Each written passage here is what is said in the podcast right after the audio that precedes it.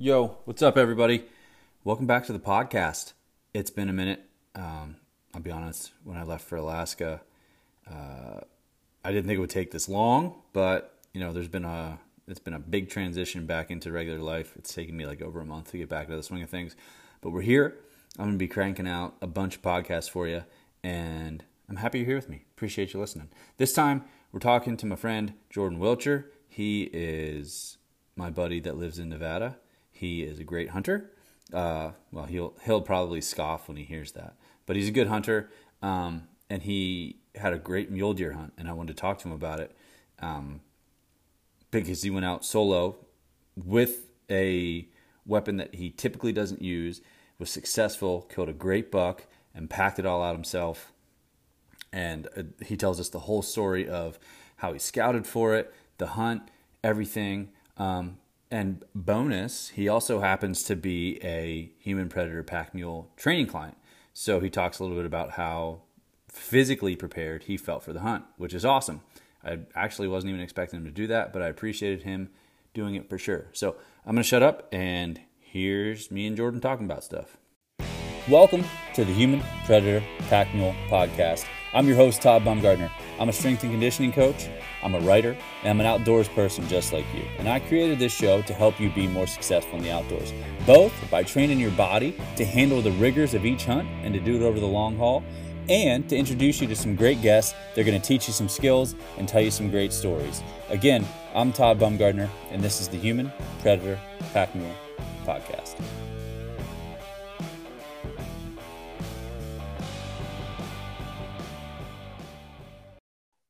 So I got my sleepy time tea. I got my buddy Jordan. I'm oh, it's listen, what time is it right now? It's uh 9:23 on the East Coast, and I am halfway to being a curmudgeonly old man, and I'm actually more like three quarters in spirit, but half in age. So uh, I got sleep time tea. I got my buddy Jordan, and we're going to talk about Jordan's mule deer hunt. Hi, Jordan. Hey, Todd. Thanks for inviting me to your super cool podcast with your fancy intro with yeah. the, no um, i i entered a contest for best intro and i got 32nd place out of 34 so i didn't get the worst but uh you know you're getting you're not getting top notch but you're getting pretty good. So anyway no man uh, thanks for coming on. I just wanted to i want to shoot the shit with you about your mule deer hunt. And then i was like well since i'm going to talk with jordan about his mule deer hunt why don't we just record it? Cool. Yeah. so, you, I guess, uh, I mean, give people the fancy, the fancy intro on Jordan Wilcher. Ooh, you know what I mean? Uh, lay it down. Yeah. There's no fancy intro for me. I don't think. Uh, I'm 32. I live in Nevada, not Nevada. Nevada. Is that how you say it? Nevada. Okay, yeah. good. So I say it right. Yeah, like if you just pictured somebody like on a porch yelling how you would say it, it's you know, um, I've lived here for my whole life. Um, I uh, I got interested in hunting when I was really young, but I don't come from a hunting family, so kind of uh, learned the hard way uh, a little bit. But I've had a lot of really good friends and people that are a lot smarter than I am help me. Um, I want to hear about that because you're the second one of my buddies recently that has said that uh, you don't come from a hunting family, but you got interested young and you started doing it. What happened there? I don't know. Um, my parents are awesome. They're super supportive of whatever. And now, I mean, they probably want to arrest me now. You know, the kid mm-hmm. I was. but my parents were really cool. But I remember I still have it. I have this like hunting dogs from around the world book. I got it when I was probably eight, and that's about when I started fly fishing, and that was a little more accessible for me. You know, your parents can take you to wherever sure. and fish, but always wanted to hunt. I remember getting those huge Cabela's catalogs. You know, when they would put out two a year, like spring and fall, and it had a million items in it, um, and just obsessing over all of that stuff. Um, my parents were cool with it. They, you know, I put a 22 on layaway at Big Five. my dad, that's like, awesome, man. Down there. Um, so I just got just I don't, I don't I have no idea why I didn't have any real influence. Um, like I had an uncle that took me shooting one time, I think, but he wasn't really a hunter or anything. It was just something I always want to do. So as you get older and you can drive, all these things, it gets more accessible, but you still have the growing pains of, you know, your, your dad didn't show you how to sure. field dress a deer or, or whatever. Um, so it's kind of, kind of interesting, but I, I couldn't tell you why. And there wasn't I didn't watch hunting shows or it was all yeah. books, magazines. You know, that was my thing. That's super cool though, because you know, all of my buddies from back home, it's it's just what we did growing up. Like everybody hunted. You know what I mean? So it's like to hear that you just got and you don't even know how. It's it's just super interesting to me because we just I mean, everybody like you fall in and out of favor and then it just ends up like almost being a cultural thing for a lot of people where it's just like you just go to deer camp for the two weeks totally. deer camp and you don't really hunt but for someone to be excited about it and get drawn into it and not remember exactly what did it. I think that's that's super cool for one because it's like for me when i as soon as i could walk my dad just started taking me hunting. So it's like there's this very ingrained thing that comes from a very specific source whereas you're like no this is just cool and i want to go see what this is like. So i like that even more honestly. Yeah it's it's kind of interesting because you know not not growing up doing it you oh man i wish you know i had all those things deer sure. camp or whatever um and because you didn't just it wasn't that casual you know you can't imagine it being that casual um it was just this huge momentous thing. You know, once I can, once I can drive, or once I can buy buy ammo by myself or whatever, sure. you know, it's kind of a just an interesting thing, I guess. But it, it's good because I mean, you wouldn't keep doing it because that's just harder. I guess it's less accessible. I mean, if it's not uh, for sure. But you also don't like have a you don't have a bunch of bullshit to unlearn. So all of us that like there so so don't get me wrong, you learn a bunch from growing up with people and hunting and stuff. And there's things that you know that I I didn't hunt for probably like a decade and then I came back and I started hunting again. And it all came back to me, but I had to relearn things. But then you realize so much of the stuff that that you learned when you were a kid was just like folk wisdom or just some horseshit that that's not really true. Yeah. You know, or, so it's just you didn't have to unlearn a bunch of shit either which is kind of good too you know so yeah it's i think when you're when you're young there's things you readily accept as being truth right. and so i can see how that you're like no this this is how we do it and then you grow up you're like that is that is definitely not how you do it. You don't have to do it that way at all you know?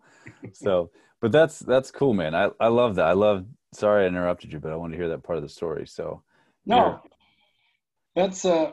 so yeah, and then uh, you know, fast forward, uh, you know, I got a married, got a kid. She's gonna be three in November, um, and Nevada's a draw only state, so I've the only I just messed around with like California over the counter last year, but I'm not uh, you know, I, I don't go everywhere and hunt or, or anything like that. It's kind of last year I didn't draw a tag and it's like, well, try this over the counter thing. And it's pretty tough, but, um, you know, most, most everything I do is just here. So what are the, um, what's the, what are the odds that you'll draw? Is it pretty tough to get tags in Nevada and you just don't know what you're going to get or like, how does it work? To some extent, yeah. I mean, the simplified way of you know Nevada is a it's a it's a random lottery draw so there's not like minimum preference points to enter or something like in some states where you have to have you know minimum three points to be able to draw this tag sure um, but your your odds really depend on kind of what happens that year you can look at the year before and look at the draw odds for a certain uh, unit with a certain weapon or whatever. There are certain tags you could draw every year for archery. There's you know like two two units, one or two depending, but you could draw them every year if you wanted to archery hunt them. Um, but other than that, it's kind of luck of the literally luck of the draw. Um, with things like you know bull elk, sheep, mountain goat. Um, you know, a lot of people only draw those. Even bulls. I mean, once I, I know a couple people that have drawn twice, but um, the more the more points you have, which is years you put in, just like any other state, sure. um, basically the more times your name goes into the hat. And that's a very simplified way of how it works. Um, but anybody could draw. You could put in as a non-resident your first year for a sheep tag, and you could draw one. It's not impossible. So, um, you know the the units where people kill really big stuff, things like that, they're more sought after. More people put in for them. Sure. They're, they're harder to draw, um, typically. So, um, yeah, you kind of uh, exciting part of the summer. You know, you put in, you wait to see, and you get that text message that your bank account's been hit by the Department of Wildlife, and you have a little rally session and try to go back to sleep. And uh, it's part of the fun, though. I mean, I I think I like that, it. That is cool. I I remember the first the first time when I applied in Wyoming, I didn't know. I don't know if they still do this, but the first time I they they as soon as you apply for the tag, they take the money out because they probably put it in some kind of account, draw the interest, and then they they refund you if you don't draw. But I saw that they took the money out, and I was like, "Holy shit! I drew. How did I draw this tag?" But it was just them taking the money first. So yeah, California does that too. Do that? yeah, and I I know some states. I think they changed. I could be wrong, but I think there's a lot of credit card fees involved when they do it that way. Oh, really? Um, yeah, cause I can't remember, and I, I could totally be wrong, but I feel like a state had recently, might have been Colorado. I'm not totally up on all that stuff, but um, the, part of that, some people complain because that keeps people from um, putting in, oh, basically. Yeah. You know, if you're like, well, it's gonna be two thousand dollars to put in for all this stuff, kind of a barrier to entry. So some people like that, some don't. But here, yeah, you pay basically a non-refundable um, fee to put in because then you still get your your bonus point. And then if you draw, then you pay for your tag fee, whatever that might be. Um, gotcha. And then they send it to you in the mail, and you go hunting. There you go. I mean, because I'll be honest with you, if if I'd have known Wyoming was taking that up front, I probably wouldn't have put in for the tag that I put in for. It's true. It was expensive. I was like, oh, well, cool. If I, I, get it, I'll make sure I have the money by then. But they fucking they hit me right away. I was like, oh man, sneak attack. And then you find out that you didn't get it, and life is different after that. But you're eviscerated. Yeah, I know. Oh, yeah. That was me last year. I woke up. My friends are like, oh, oh, you know, two in the morning. I'm like, you didn't get it. Still waiting. Wait, so how many things? So, so I know, I know you drew you drew a, a mule deer muzzleloader tag this year. Yeah. A cow elk tag. So how when you're looking at your year in Nevada, how do you figure out what you're going to apply for and, and all of that kind of stuff? How do you go about that? And how many tags do you try to get? Like what's your what's your plan? Yeah, that I mean you you could draw too many tags. I've had friends. I'm not that lucky.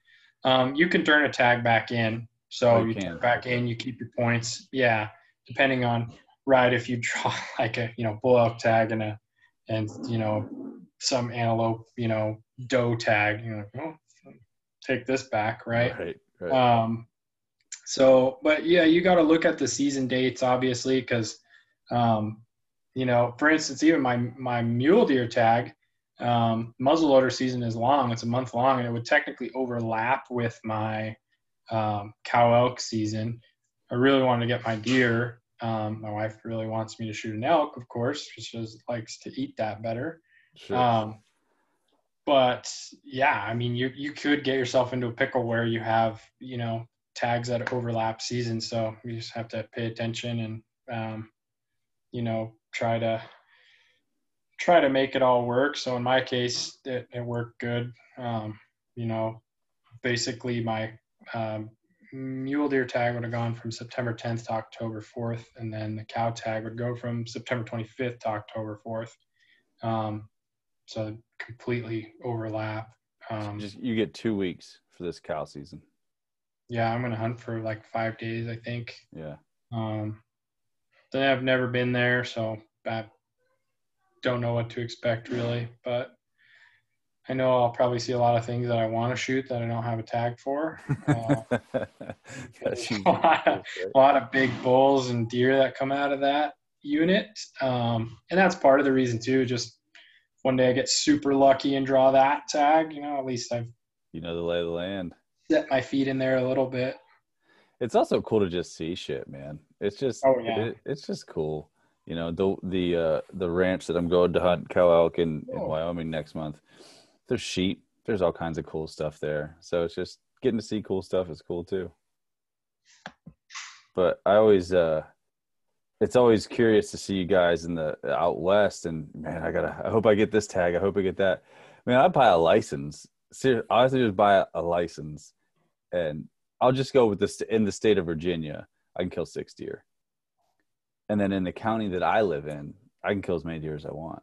I can literally hunt deer from September first until April, the end of April, until the next of the next year. Just Yeah. Yeah. I hate you. yeah, no, it's I'm I'm absolutely rubbing that in. That's what's happening right now.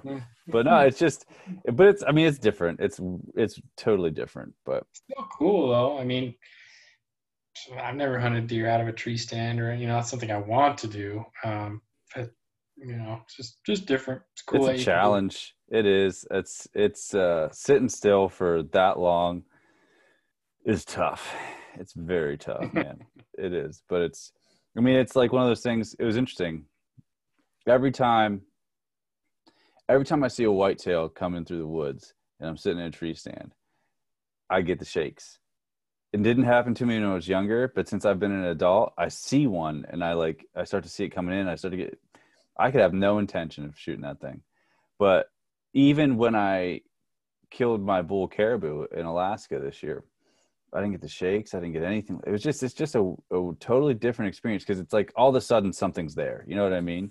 Yeah, I I can see that. I think um, the anticipation of of things like that, kind of building is, uh, probably could be a, pretty intense, um, especially when obviously you're close, right? You're not seeing these things through glass. Usually it's like naked eye and better hold still and be quiet and hope the wind is good and That's it. You wind is good and you just can't make any noise and you have to sit still because that's really the game. That's that is the entire game and be in the right spot, which is just doing your due diligence with your scouting. But it is really just sitting it's still. important. It is. It is. It is. It is. I will. I'll be honest. There's one farm that I hunt that it doesn't take a lot of effort to scout, but I just got some new mountain ground, and it's like I really have to start trying to figure it out. So I'm excited to do that this fall. But um, enough about me. Let's talk about you. I want to talk about your mule deer muzzleloader hunt, and I want to go back to as much as possible without giving away any of your your trade secrets of location and, and things like that. Whatever whatever you you can't share i obviously i don't want anybody to ever give up their their their spots. Oh yeah. But- i would love to hear about you know how you picked the unit what happened the whole kind of shebang and how it culminated and you killed a nice buck. Let's let's spoiler alert but i want to um i want to talk about it all Yeah, so um, part of that goes back to looking at those draw odds. Muzzleloader tags can be a little bit easier to draw than definitely than a rifle tag. And obviously, you have the possibility of a higher success rate than an archery tag, right? So I've never, this is my first muzzleloader experience. I've never done it. I just looked at it, seemed like a good idea on paper on everything that I saw. Um, my plan was to try to pick a unit that was not really close to town because all of those units are really hard to draw.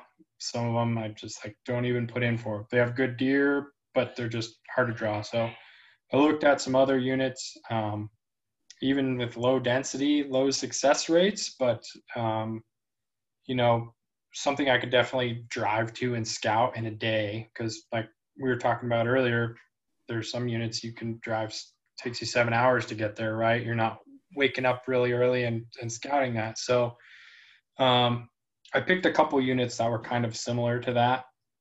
Um, and then ended up drawing. Um, geez, what was it? My second or third choice. I got pretty lucky. I drew high on the list um, of what I wanted because you get five choices in Nevada. Okay. Um, so that happened. Drew the tag. Um, started scouting in July, and my unit's actually pretty pretty big. Um, and I started scouting one area of it, and yeah, there's Quinn. And and um, I had a horrible time. A scout, we scouted for like one of my friends. I should caveat knows this unit pretty well. He knows every unit well. He's one of those guys. He's hunted everywhere, done everything. Um, so we scouted. I scouted with him, and um, just it was miserable. scouted for an entire day, like the entire day, without seeing a single buck. I mean, like saw spike, tiny forky, does, not a single buck. Just horrible.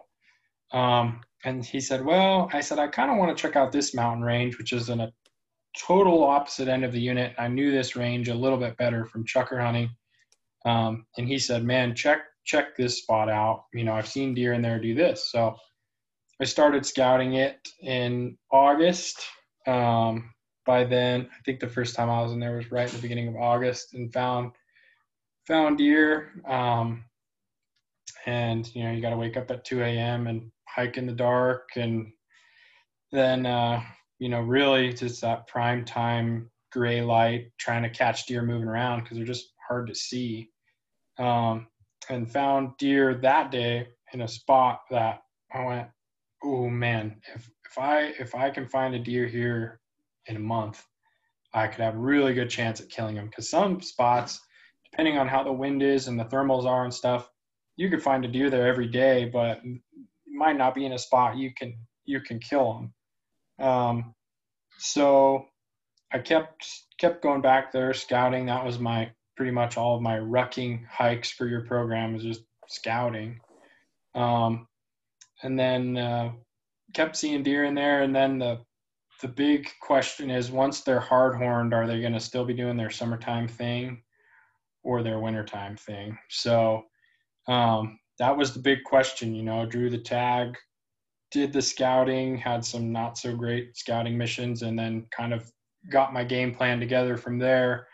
Um, and then from there, specifically how I was going to glass and hunt, because it's really a pretty small drainage that I found these deer in. Um, I mean, you, you could hike, it would take you a long time, but as far as what you can see, kind of just this one crescent shaped basin. Um, that's sort of it. And then uh, you kind of like drop off the end of the earth into the flat.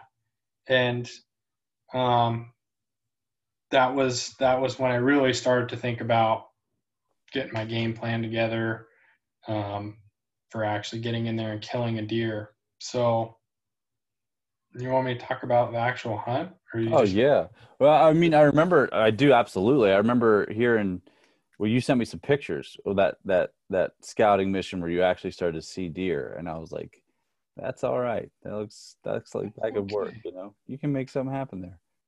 yeah, so I found one deer in there that was pretty good, and I didn't get good enough pictures of him to find out if that was a deer I killed or not.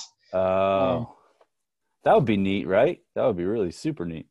Yeah, I mean, you can do it, especially on a deer like him. He has that little he's got a one little you know mr crab front claw which is is cool but you could you could pick him out so easy sure. just like that you know um, and then even the other bucks that were in there there was this group of three bucks. There was one good four by four you know decent four by four. And then there was these two just dinky forked horns and they were always together. Every time i saw them they were together. And um, i had uh, same thing. You could pick them out. You know, you find one and you're going to find the other two 20 yards from them. And they were in various spots all over this, um, you know, basically the side of this basin. Um, so I knew there was at least one pretty sweet deer in there.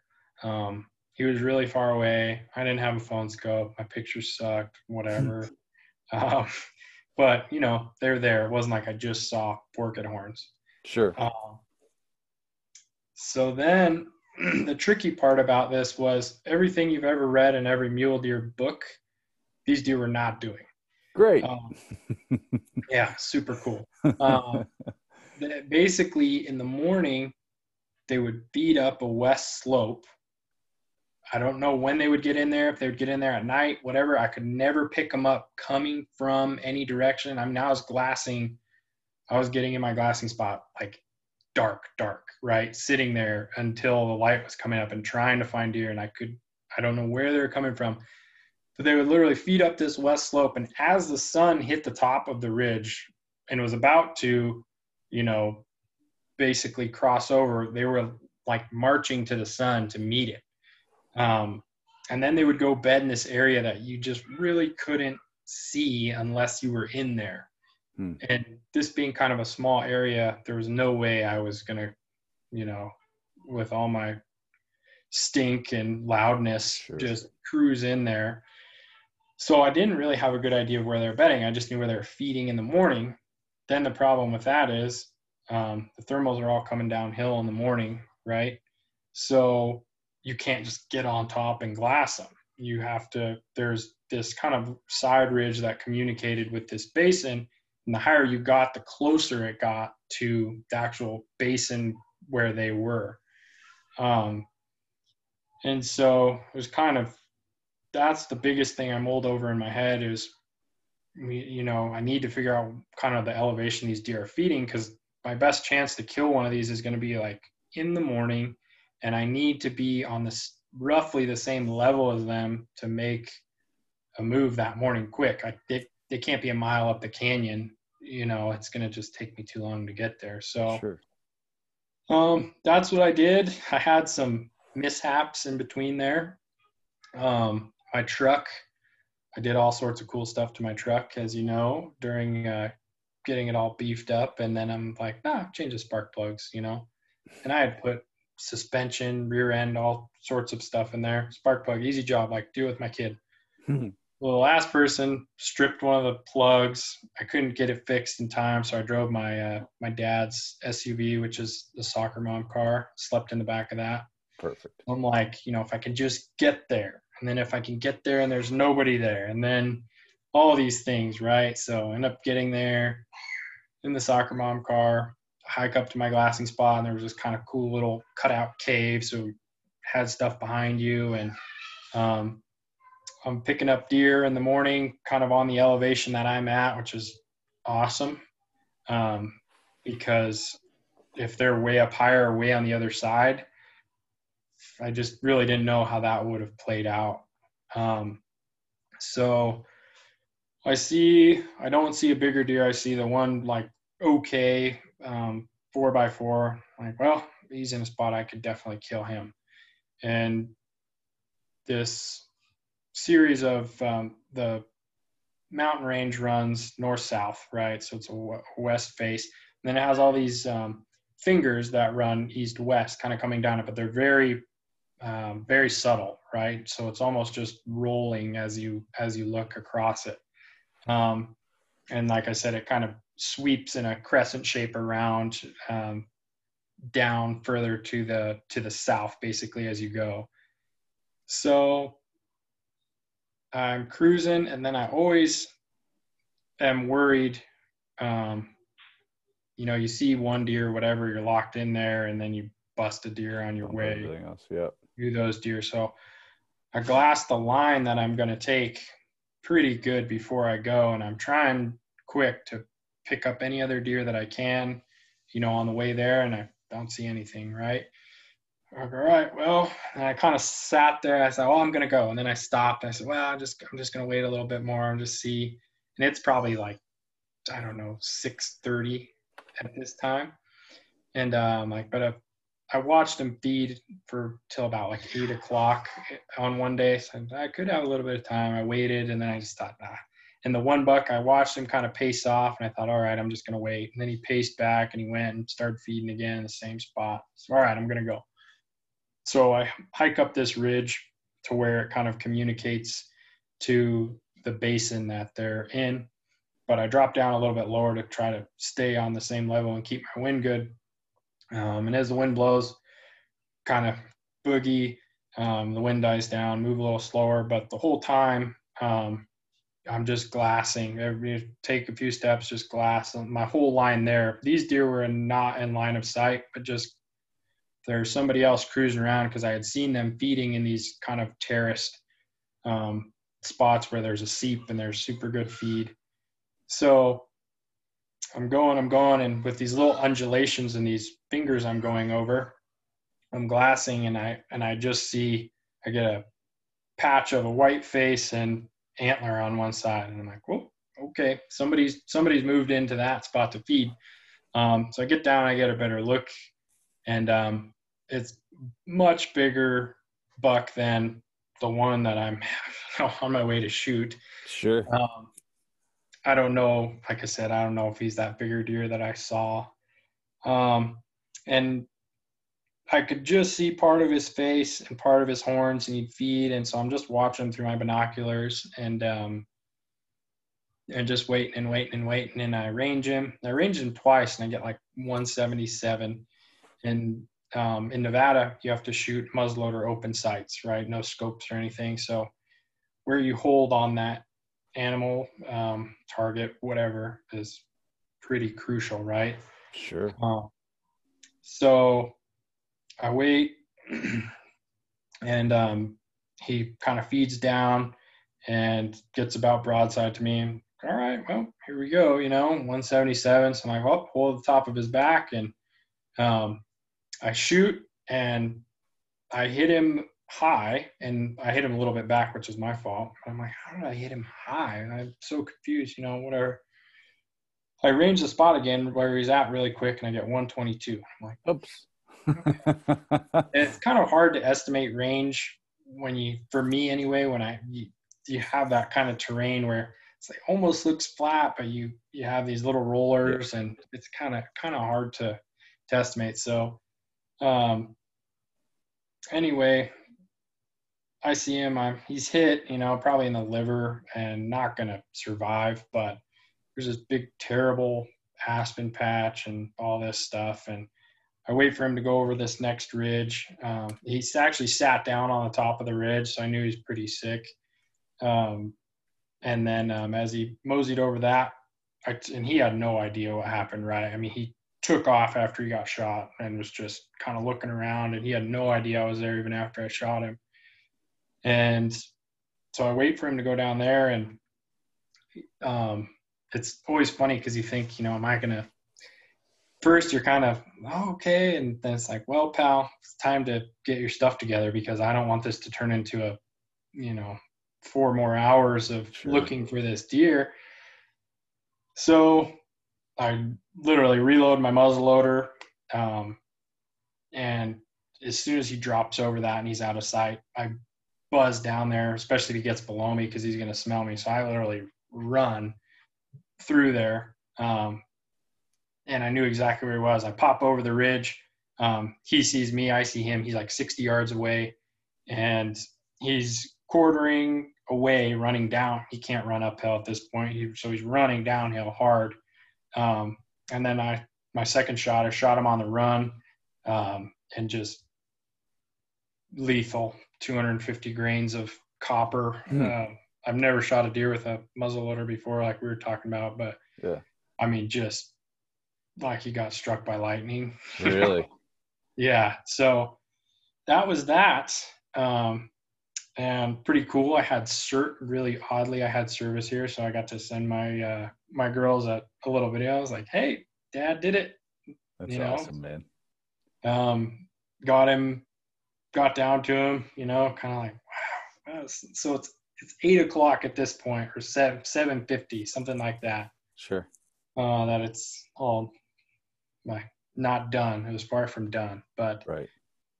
I take like two crappy pictures, you know, um, and um, then I get them all broken down and everything. Um, and it's still warm, you know, it's in the 90s here. Oh, really? Yeah. So, um, and this being a west facing slope, it just gets nuked by the sun all day long. So sun. that shadow is starting to slide down down the mountain. Um, so I take my time and get him broken down and everything. Um, but like, well, I'm going to do this in one trip because I really don't want to leave this up here. There's not like a great spot to. There's no trees. No, you can't hang anything. It's going to be on the ground. No shade. I mean, it's just the surface of the sun. Yeah. So like, well, it's gonna be one trip and it's just gonna suck. So um, got them all loaded up and packed them out. It was um, it was just over three miles, I think, and it's all DG, so it's um, you know broken down little bits of granite, real slidey. No trail or anything. There's no foot trail here, um, and it's literally all downhill. The entire thing. Jesus. Um, so yeah, so I every uh, perfectly tall flat rock that I could find, take a little, take a little break, sit down. Yeah, you know, that was my that was my cue. I was walking toward, you know, just looking for a good a good rock to sit on, so I didn't have to take my pack off because that just makes it. I think it just worse, man. You take your pack off and it's like that book if you if you give a moose a muffin or if you give a mouse a cookie if uh, they're kids books but you know it's like well if i'm going to take my pack off i'm going to take my boots off and if i take right, my boots off i'm eat a snack and so i just wanted to get him down so um, did that you know got him down the hill um, got him to the soccer mom wagon Hmm. uh, got him loaded up in in uh, in the coolers, and I was home, you know, before dinner that that day. So Opening day. prep and all that stuff, you know, just for the kind of what seems like a flash. Is that so? I'm sure you're in no way disappointed, but like No, no way disappointed. But are you ever like, man, I I didn't get to hunt for very long? Or are you just like, you know what? I went out and did my business. I did what I had to do. That's it. yeah. For for this tag, my goal was to go out and try to fill this tag as fast as I could because I did not want to have with with elk hunt. I'm going for five days, unless for some even if we have a few cow elk tags and even if we fill them all, it's going to take a while to pack them. Like I'm going to be there for the duration of that Sure. time. Um, and I did not want the dilemma of I, I really wanted to fill a deer tag in this spot.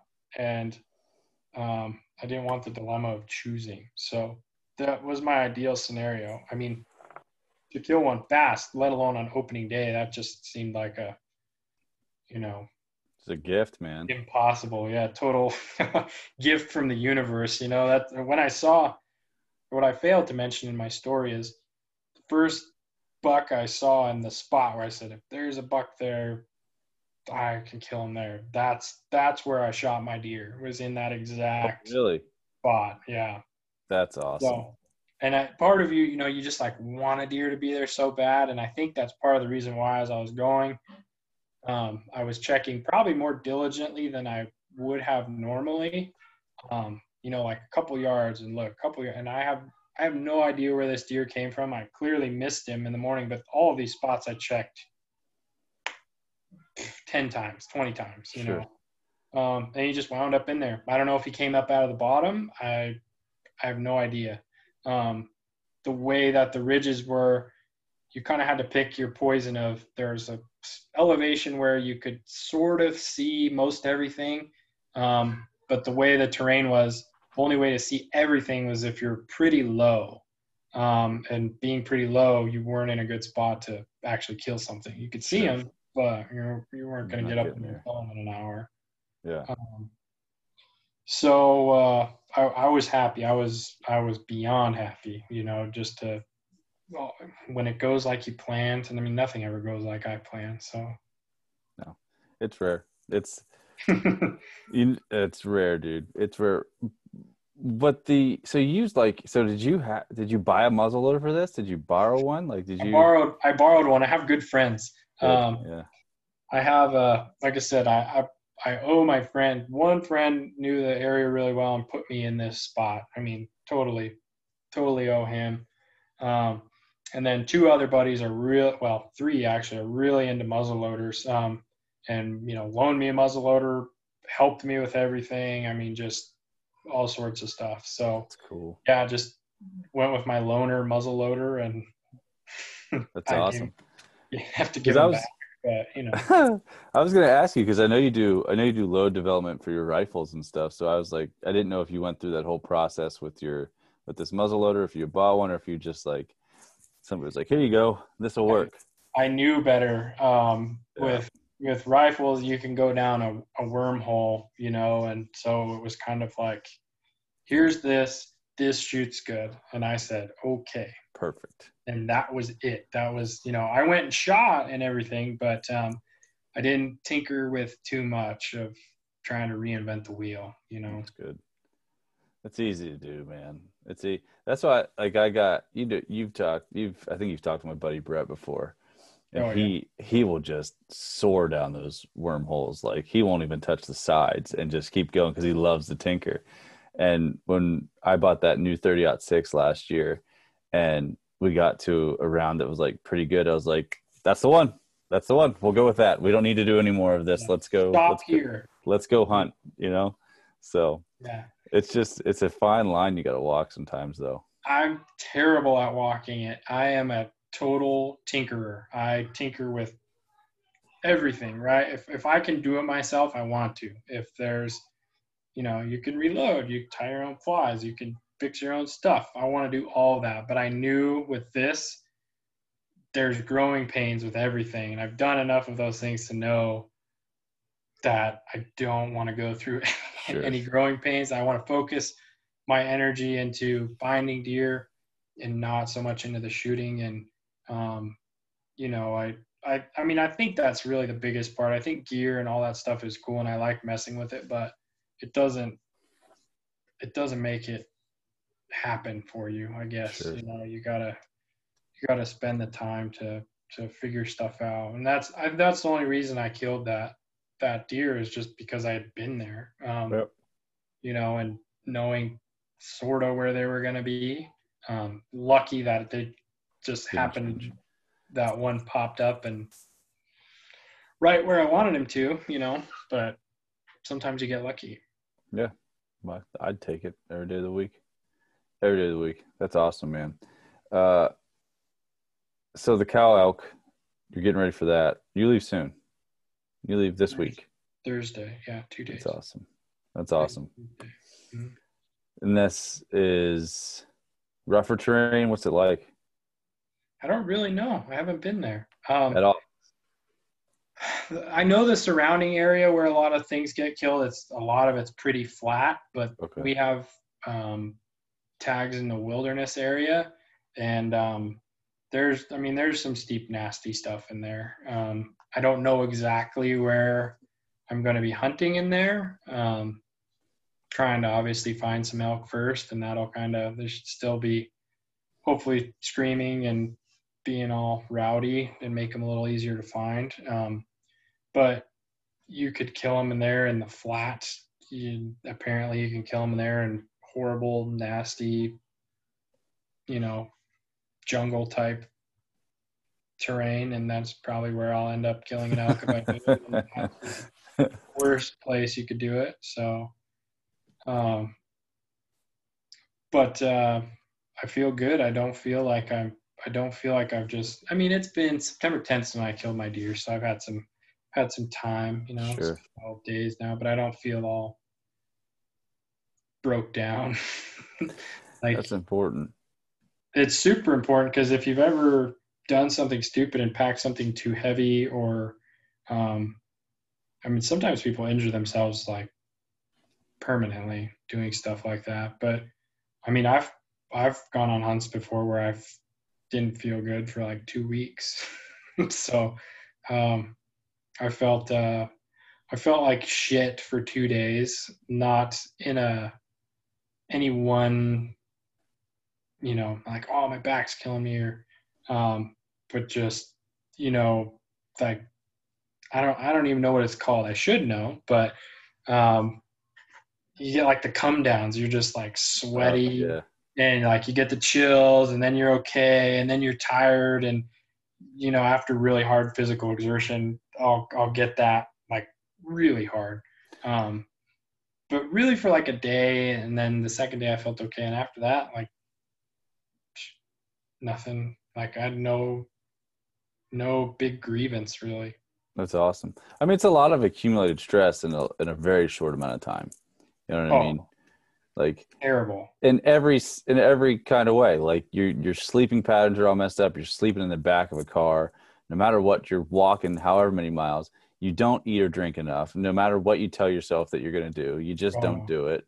And then you know there's the the excitement and stress of killing something and then you know and that's one of the things with like you know when i started thinking about more consciously putting together programs for hunters was like what does everybody think about they think about the hike in and they think about the hike out but skinning an animal on the ground is fucking miserable and there's so many people that are just like oh man every time i do that like my back gets all jacked up or i do this or i do that it's like so it's like you got to train for that shit too, because it takes a little bit of time and it sucks. You know what I mean? And that is a stressful piece of it too. So it's like all of this stuff in a very short amount of time. You're gonna feel like dick for a while. Yeah, and and I think too it goes into um, with doing that kind of stuff where you know like I'm in this position or I'm in this position and like you're talking about I'm gonna be on the ground for a while, whatever.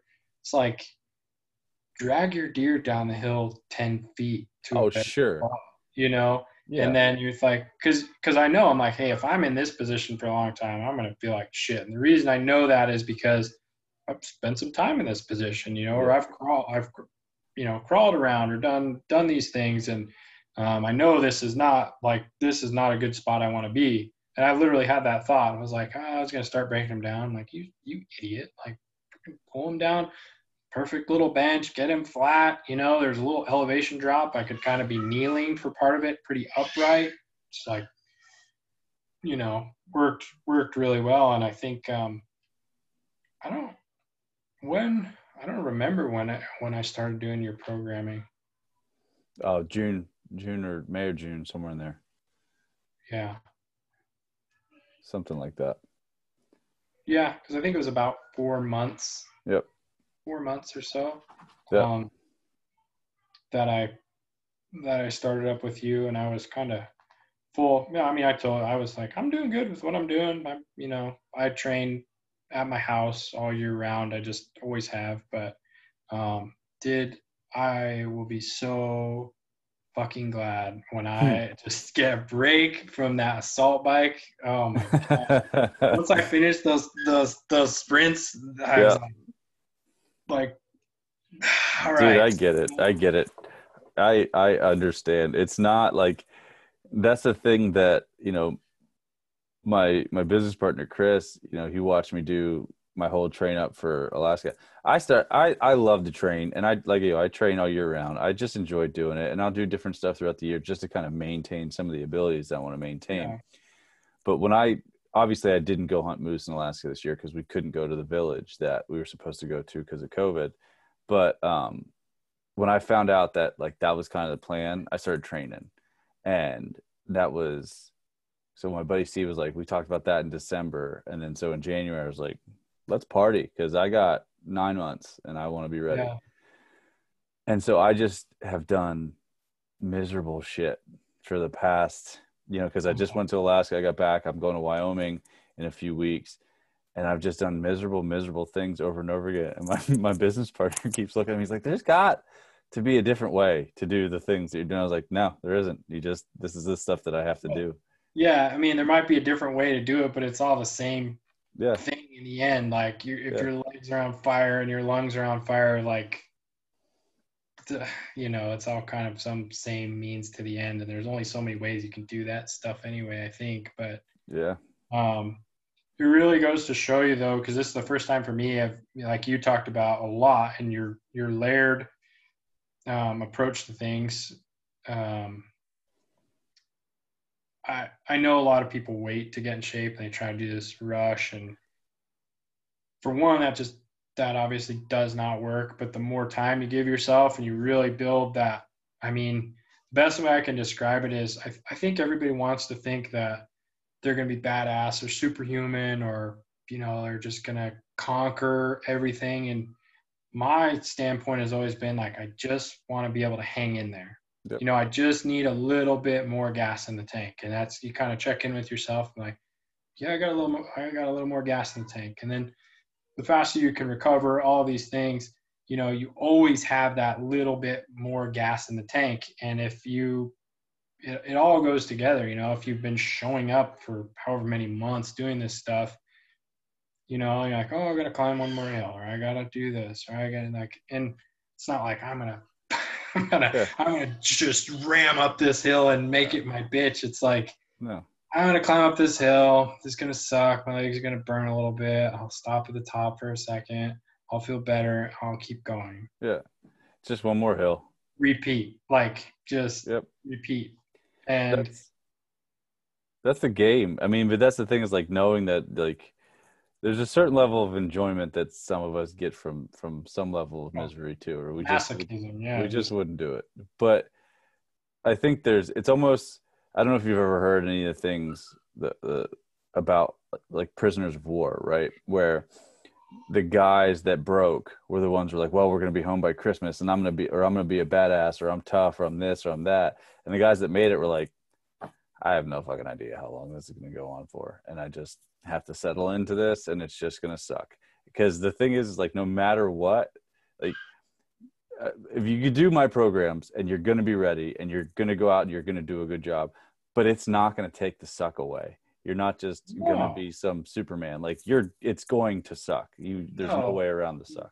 and you're not going to be something i think people are there's different types of people i've always been like little guy i'm not super strong i'm not really good at any one like i'm not a physical specimen right? So i've always had to you got to kind of work for it. And I, so i've never had that mindset of you know i'm going to go in there and dominate this or you know it's, it's like always me getting dominated you know? So that i think that's my you know my barnacle theory of just clinging to the ship for as long as I can, I like that of- though.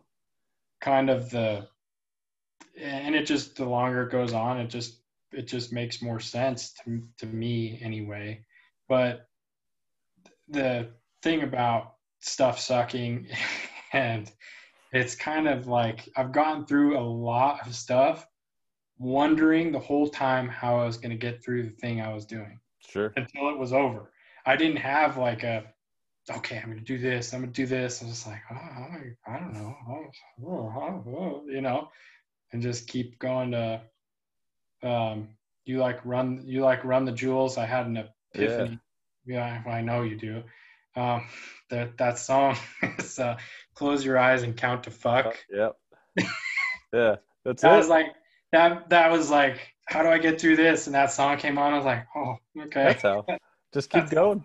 I just do that. I like that though, because you keep because you're like, man. I think sometimes when you approach stuff that's super hard and you just have too much of a rigid strategy, it it kind. And it, I'm not saying it happened to it happens to everybody, but it breaks a little piece of you mentally when it doesn't go. Your strategy doesn't work. Oh, So it's just like just keep asking the question, and you just have like you said with sitting down. So you just have to get to the next rock. You don't have to get out. You just have to get to the next rock, and then you just go to Oh. the next rock. And because you know we didn't have any, we didn't have any bad pack outs on the on the tundra. We had one that was probably two miles, and the tundra.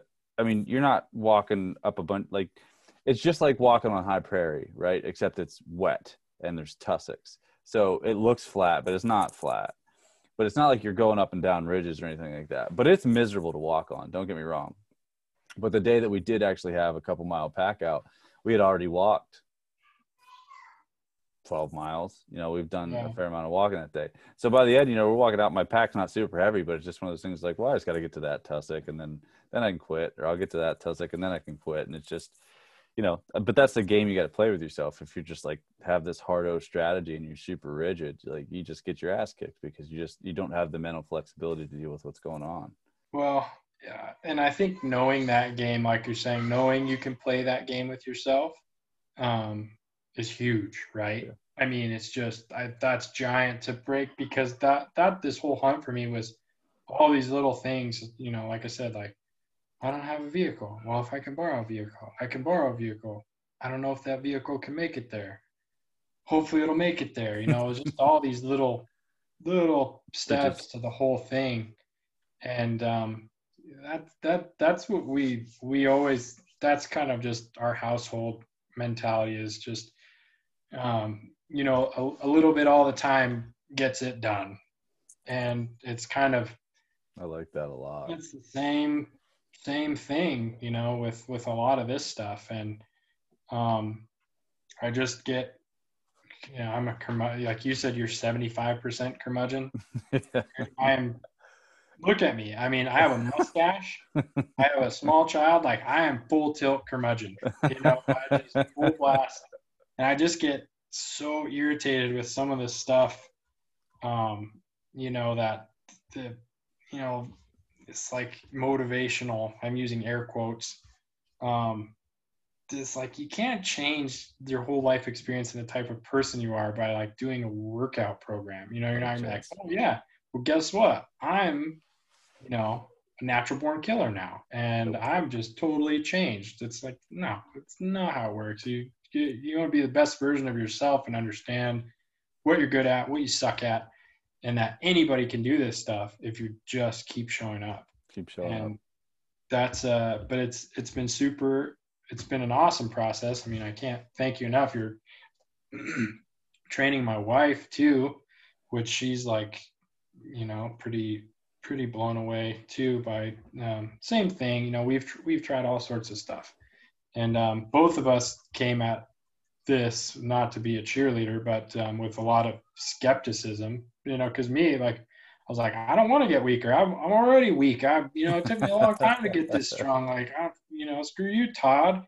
Uh, and so both of us actually came to this kind of stuff with like really big skepticism, but we're both the, the same in that we can like, okay, give me the thing, I'll do it, and I'll keep doing it.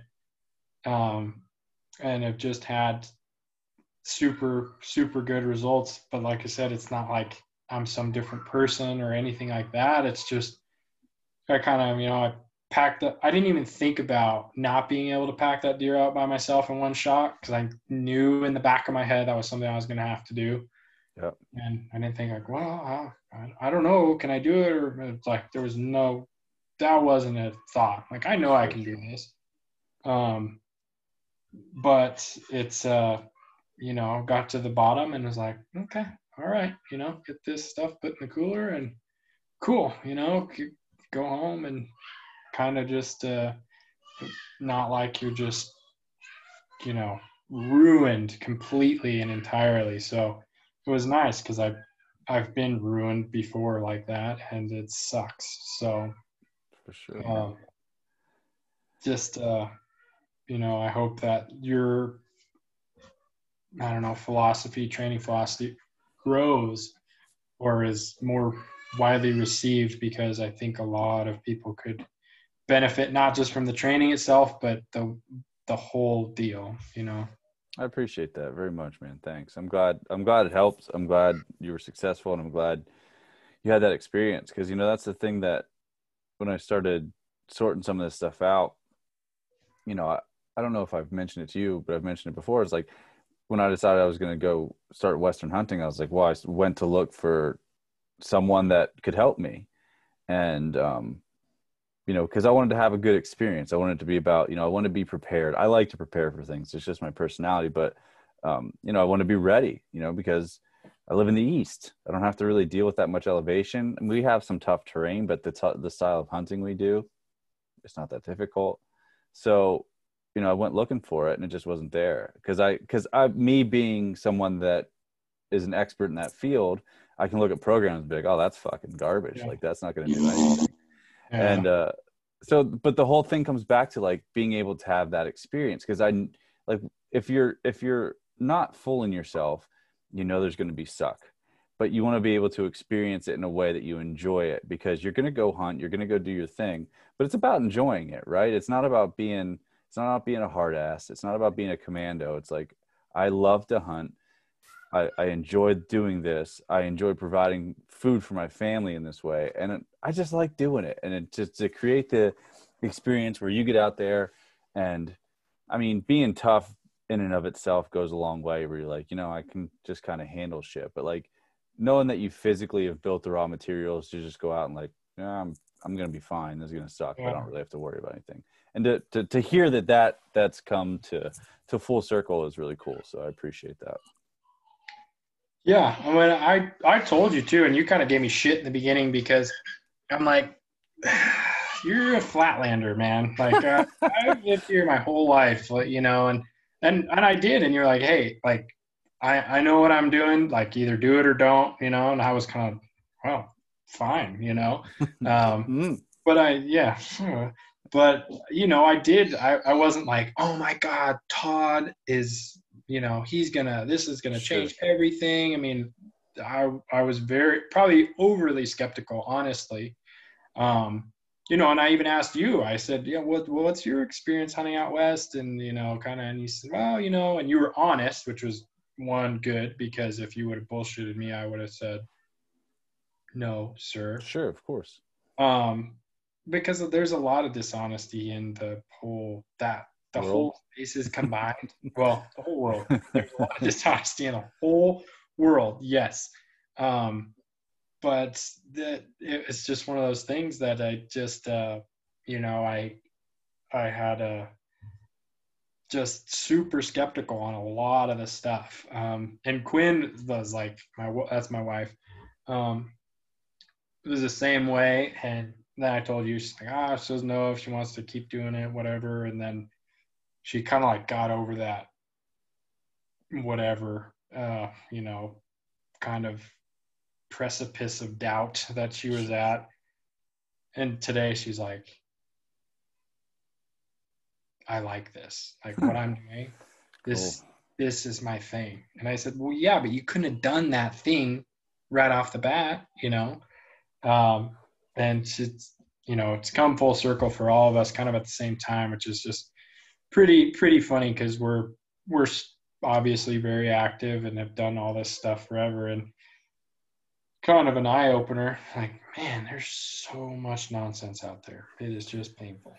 It is. It is, and that's why you try to you just try to do things the right way no matter what. And it's just because it's like, you know, I think the difference is, and I'm not going to sit here and, and I first of all I appreciate all of the all of what you just said, and I appreciate the skepticism and, and everything. And I I had honestly no plans of even talking about this stuff, but since we're here, that I think the difference between me and some of the other things that, of, of the prep programs and people getting ready for hunting is like this is my career. Like I I train like for the I no, do for a living. No matter no matter what the the the task is, I understand the fundamental principles. I understand physiology in a way They're like, well, if this is the task, these are the things that we probably need to do. Yeah.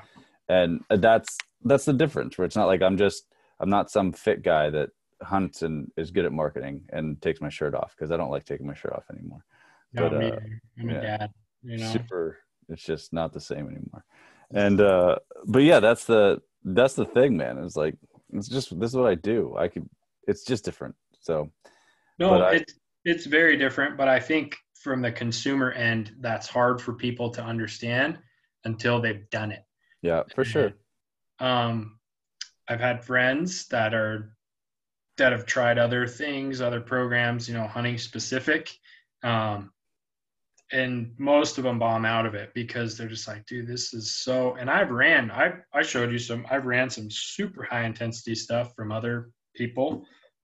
Like I I've done some just horrible intensity stuff for months on end, and um, it's just so hard to when consistency is uh, to me, I think the most important thing it is. That that is like shooting yourself in the foot right out of the gate. It's like, yeah. hey, this is going to be terrible every single day, and you're going to be hot, and you're going to like want to black out. All these things. It's like I, am not inspired to keep doing this. You no. know.